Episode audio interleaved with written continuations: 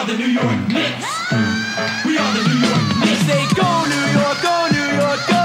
Go New York, go New York, go. Say go New York, go New York, go. Go New York, go New York, go. We're back on track on the floor, scoring Morris 94, and the Knicks are hardcore. And I'll tell you like this, we ain't never looked sharper. With Hubert. You are now listening to the Knicks State of Mind podcast, presented by Elite Sports Radio. And now, your hosts, Chip Murphy and Matt Castillo. Hello, everybody, and welcome to a special episode of the Knicks State of Mind podcast. Uh, we're recording this one because of the breaking news that was reported earlier today that the New York Knicks have finally completed a trade, sending out Carmelo Anthony, and he's being traded to the OKC, uh, OKC Thunder. And uh, for me personally, as I mentioned the last time we talked about this trade rumors, I, I was getting frustrated with it, and I wanted the Knicks to just trade him for a washing machine, get it done. So it's finally, finally over. The melodrama, the era in New York has came to an end. And Chip, what are your thoughts and reactions from this trade? My first reaction was that I'm glad it's finally over, much like you. Uh, my second reaction was I didn't like the deal Mm-hmm. because I thought the Knicks were one of the worst teams in the NBA last year, and they traded for arguably one of the worst. Well, inarguably, actually, I think Enes Kanter's one of the worst defensive big men Yep. in the NBA. Uh, and Doug McDermott is certainly not a stud on defense Mm-hmm. at all. But I mean, the Knicks were really backed into a corner, and then Adrian Wojnarowski released that uh, report later on that said Melo said no to the Trailblazers. Hmm. So the Knicks really didn't have many options. I mean, uh, the only thing that I was holding out on was uh, the Portland thing. Yeah. So like uh, Mo Harkless, Noah Vonleh, and the Portland pick. Yep. Uh, the most important asset that comes out of this may be that 2018 Bulls pick, because that could be a really that 2018 Bulls second round pick, Mm-hmm. because that could be a really high pick, and you, they could get a good player out of that. Um, as far as the Enes Kanter goes, uh, because that's he's the bigger name out of those two guys. Uh, I mean, Knicks fans are probably going to be upset about that contract. Uh, like I, I mentioned, I was more upset about defense. I think I spoke about this on Twitter today, though. I mean, I really like his offense, and I think his his uh, re- he's one of the best rebounders in the NBA. But and that'll uh, and that'll help Kristaps. But uh, his defense is a problem. Um, he makes a lot of money. Uh, he'll make eighteen million dollars this year, and he has a player option for uh, almost nineteen million dollars in the eighteen nineteen season. But that's the last year of his deal, and the Knicks are the Knicks aren't going to be good in the next two years. Yep. So that's what they're looking for deals that they were gonna that were gonna expire in the short term. And McDermott is on the last year of his rookie deal. So who knows? I mean, if he works out, then they could sign him and probably for a, a uh, moderate contract. I mean, I still believe that Doug McDermott can be a good player. Yeah. I don't know how much you've seen him, Matt. I still think he'd be pretty good. I know last year he regressed, but in his second year, it looked like he was about to break out.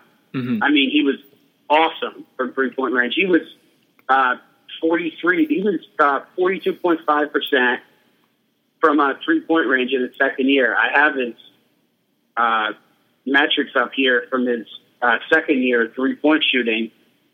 Uh, he was 43.3% on catch and shoot threes in his second year. You know, and he was a knockdown shooter. So it looked like he was about to break out in this coming year, and then he just he just kind of regressed. You know, he sunk down. He was only thirty seven percent on threes. Uh, he averaged nine points both years, but you would have liked to have seen him uh, go up to I don't know, like twelve to fifteen, and maybe with the Knicks he will, because I think he'll get more shots. You know, uh, he averaged eight year eight uh, eight shots per game the second year, and seven and a half in uh, this past season. So I think he'll get more shots with the Knicks. And, you know, he's only 25 years old. He turned 25 in January. Uh, like I said, I'm a big believer in Doug McDermott. I've been a believer in Doug McDermott since he was in college. I've been a fan.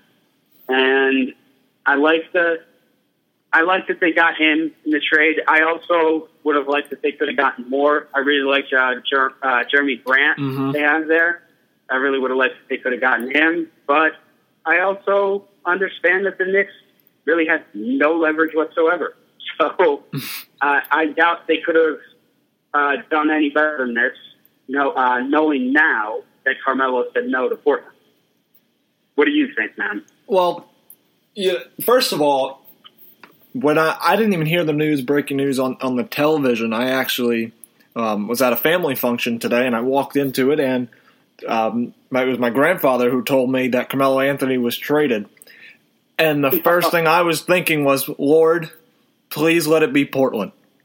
That was just when I heard the trade. I was hoping that it, it was going to be the Portland Trailblazers because Chip, like you mentioned just before, and something that we have talked about on the show, we both feel that the best trade partner for the New York Knicks to get a, a nice package from was Portland.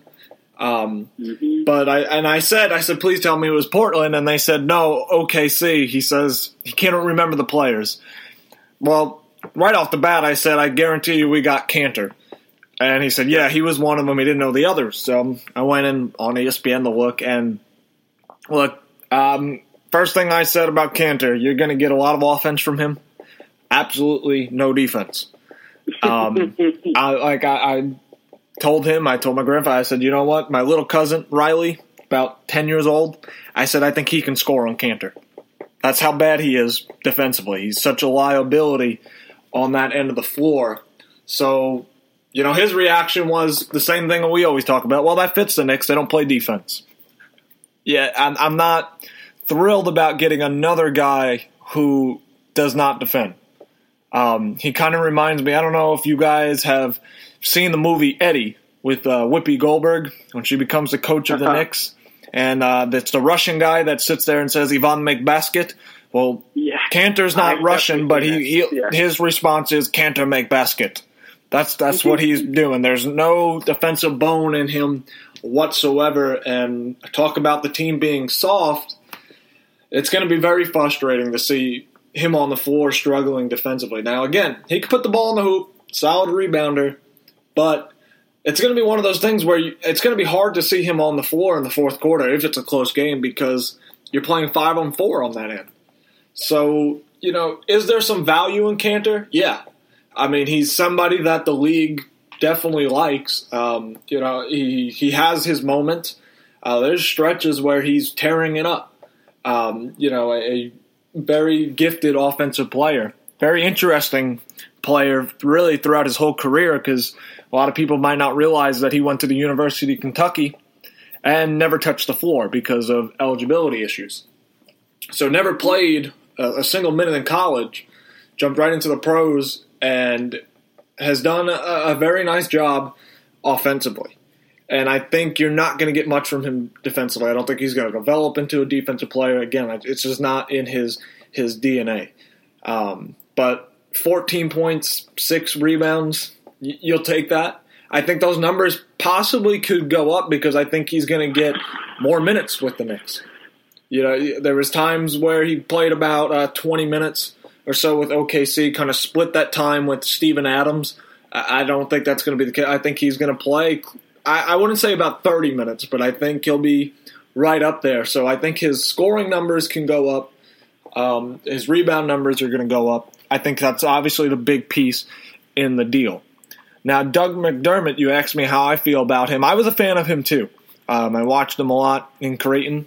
Uh, guy was a flat out scorer there, basically did everything. I think he averaged 30 points a game.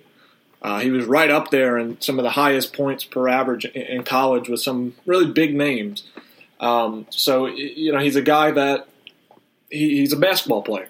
So, do I like him? I think he has a chance, like you said, Chip, that he can still be a pretty darn good player. Um, I feel like, like you said, he kind of did.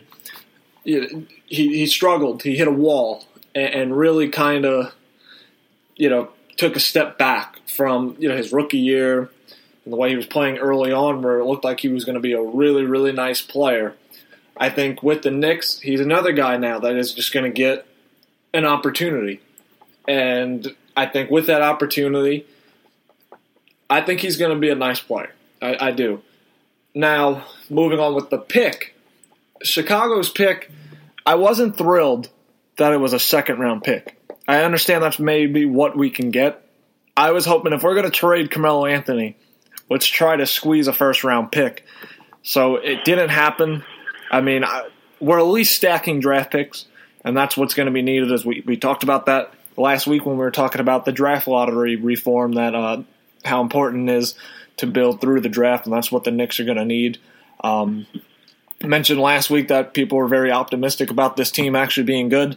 Uh, with Carmelo Anthony gone, there, there's there's no hope of that. We're we're to have a pretty mediocre season. I think it's safe to say. I think uh, I just saw that they predicted the Knicks for 30 wins or in the 30 wins again. I think that that can probably be even lower now. So, you know, I, I think really from all of this, and again, like I mentioned in the opening show, I'm just glad that it's over. But something that we talked about the last time we were talking about trade rumors with Melo, it's all on Porzingis' shoulders now. He's the man, man. He's the main man.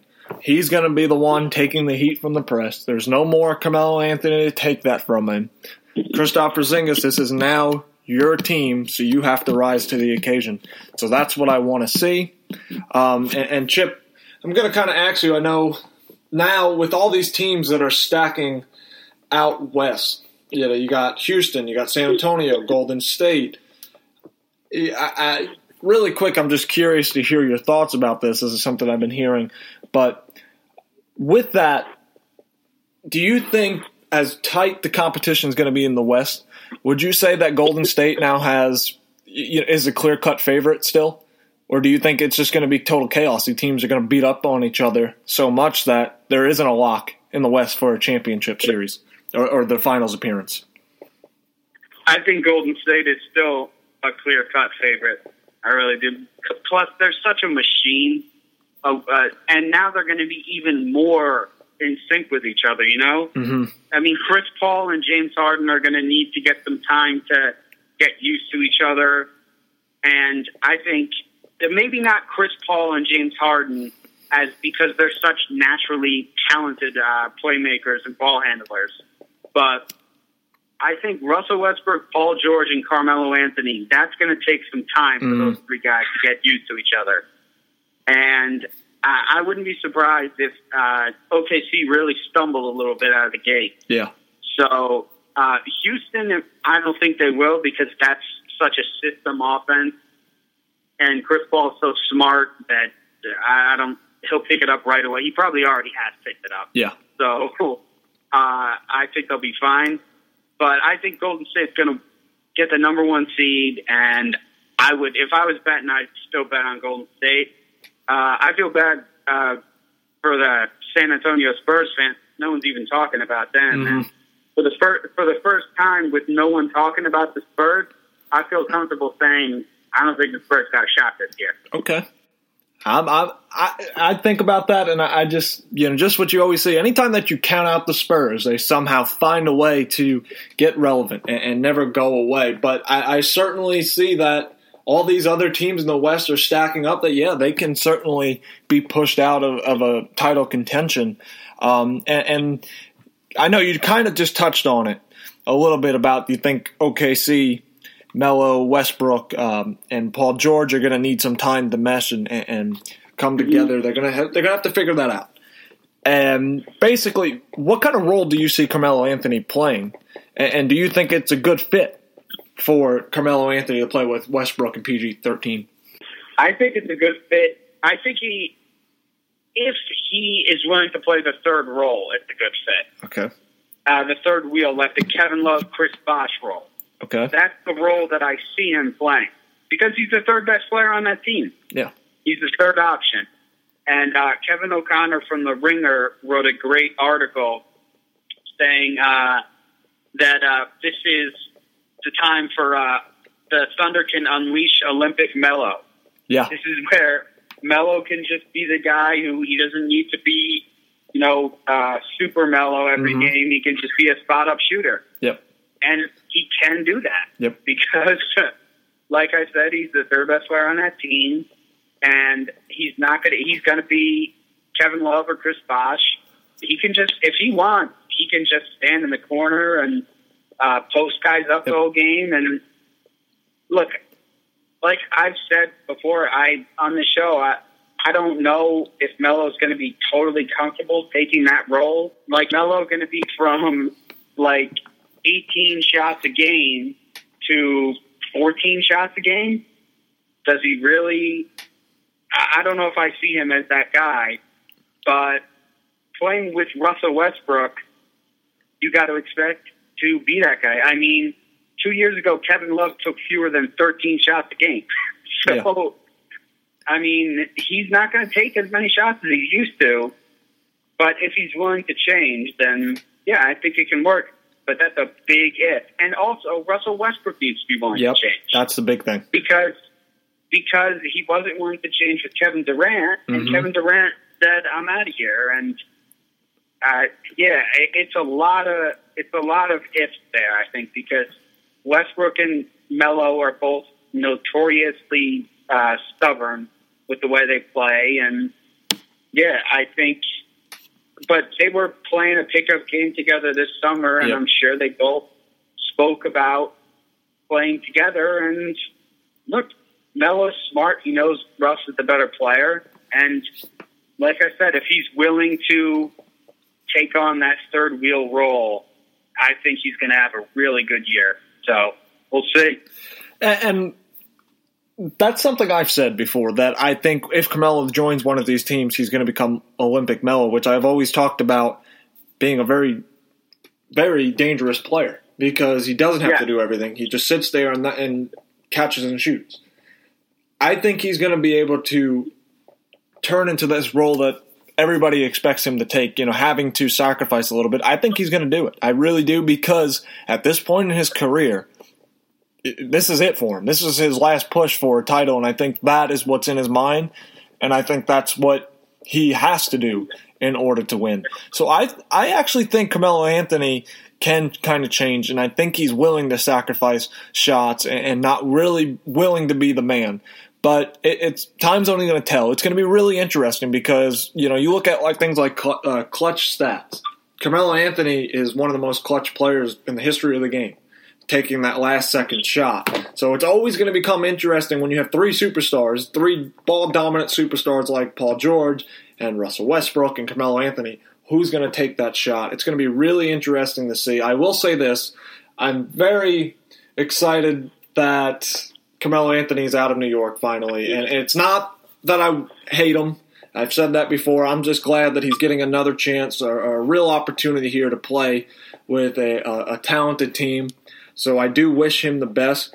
And since I respect Russell Westbrook so much, I just want to see him beat Golden State just so he can stick it back to Kevin Durant. I just think it's the greatest thing. That's all I want to see is Golden State lose to OKC and that way they can, you know, even all this talk that Durant just did on Twitter bashing the organization and I know OKC took the high road there, but I'm sure that's stuck with them. They'll get the last laugh. That's what I'm hoping for. Um, but I'm going to change gears kind of back towards the Knicks side of this trade. And I'm kind of curious, Chip, to see how you feel that Enes Kanter and Porzingis, how are they going to work together? Uh, well, like I said earlier, I think uh, Kanter will be great for Porzingis on offense because he's such a great offensive rebounder. Uh, a couple years ago, he led the entire league in offensive rebound uh, percentage. So he's, and I mean, if you watch the Knicks play the Thunder this year, Kanter and Steven Adams kicked Joakim Noah's ass. Mhm. I mean, they, it was, it wasn't even fair. And Hernangomez too. Hernangomez was no match for those guys. I mean, you know, the joke that uh, the joke that goes on Twitter, the second best offensive play for uh, the Thunder this year, or not the second, the best offensive play for the Thunder this year was uh, a Russell Westbrook miss and a, a Steven Adams or an S. Cantor putback. So that was like a design play. It almost looked like. Enes Kanter will be great for Kristaps Porzingis because he's just a great guy to have around the rim on offense. But he's also a not so great guy to have around the rim on defense. Yeah. And uh, like I was talking uh, earlier, um, he's so bad on defense that uh, I don't think he'll ever be able to play with uh, Willy Hernangomez. And yeah, I, I just look. He was uh, he was benched in the playoffs Yep. against the Houston Rockets by Billy Donovan Yep. because he couldn't play against that style. So, look, I'm I really like Enes Kanter, the guy. I think he's a really obviously a great guy. I'm excited to have a guy like that on the team and in the in the clubhouse or whatever and the locker room and but yeah, I it worries the defense worries me because that was you know just uh yesterday Jeff Hornacek in that press conference put such an emphasis on defense Yeah. about how the team was going to focus on defense, and then they traded for a Ness Cantor and Doug McDermott. But it's just kind of funny. But Yeah. like like we like we said, it's not like they had a lot of options when Melo. Uh, I think we both agree that ideally we would have been able to get some of those young talented guys from Portland, but Melo wouldn't accept that trade. Yeah. So so they had no choice, and but they could do they could have done a lot worse than an S. Cantor and Doug Mhm. McDermott. You know what? They could have taken on Ryan Anderson's contract. Yep. That would have been a damn disaster. Yep. So They could have did what the Pacers That would have did. disaster. They could have did what the Pacers did and just got robbed on a deal. Yeah, I mean, so I don't think it's a catastrophic deal for them. Um, I think necessarily. I, I think the the X factor in it could be McDermott. Uh, I still think we don't know what kind of player that he can be. He's kind of had some ups. He kind of had some downs. Um, but I mean, and do I expect him to be the scorer that he was in college? Of course not. But if he can become a consistent threat, this that could be a piece that helps the Knicks later on down the road. Um, and I agree with you that offensively, Kanter and Porzingis can work well together because, like you said, they both are very skillful offensively, and it should give them some space to do work. They can do a high-low kind of attack, you know, with um, you know Kanter is uh, a good uh, scorer as well as Porzingis. So you know they, they both can score in multiple ways. So you don't necessarily have a bunched up paint. You know both of them are not necessarily um, post scorers basically. So you don't have to really worry about that. Um, I think the spacing kind of works out well because if you, if you're double teaming Porzingis, well you know Kanter has uh, an advantage I think, um, and vice versa. So the spacing wise, I, I think it could work. I think both of them are, like I said, I think Kanter is going to put up some uh, career highs this year in points. Um, so, you know, basically though, if you were given this this trade scale one through ten, what would you give it, Chip? Uh, you said one through ten. One through 10, 10 being the highest. What would you rate this? Uh, oh boy. Well, given perspective, based on all the, it's on everything. Uh, I can't give it like a really high grade Yeah. because it's not like they got a game changing player back. But like like I said, they could have done a lot worse. So I guess I'd give it like a six. Yeah. I'm right with you. I'm maybe there a six, trying to be a little bit more optimistic, giving it about a seven. Um, Yeah. you know, I, I like you said, I don't think they got robbed. Um, I think like it could have been a lot worse.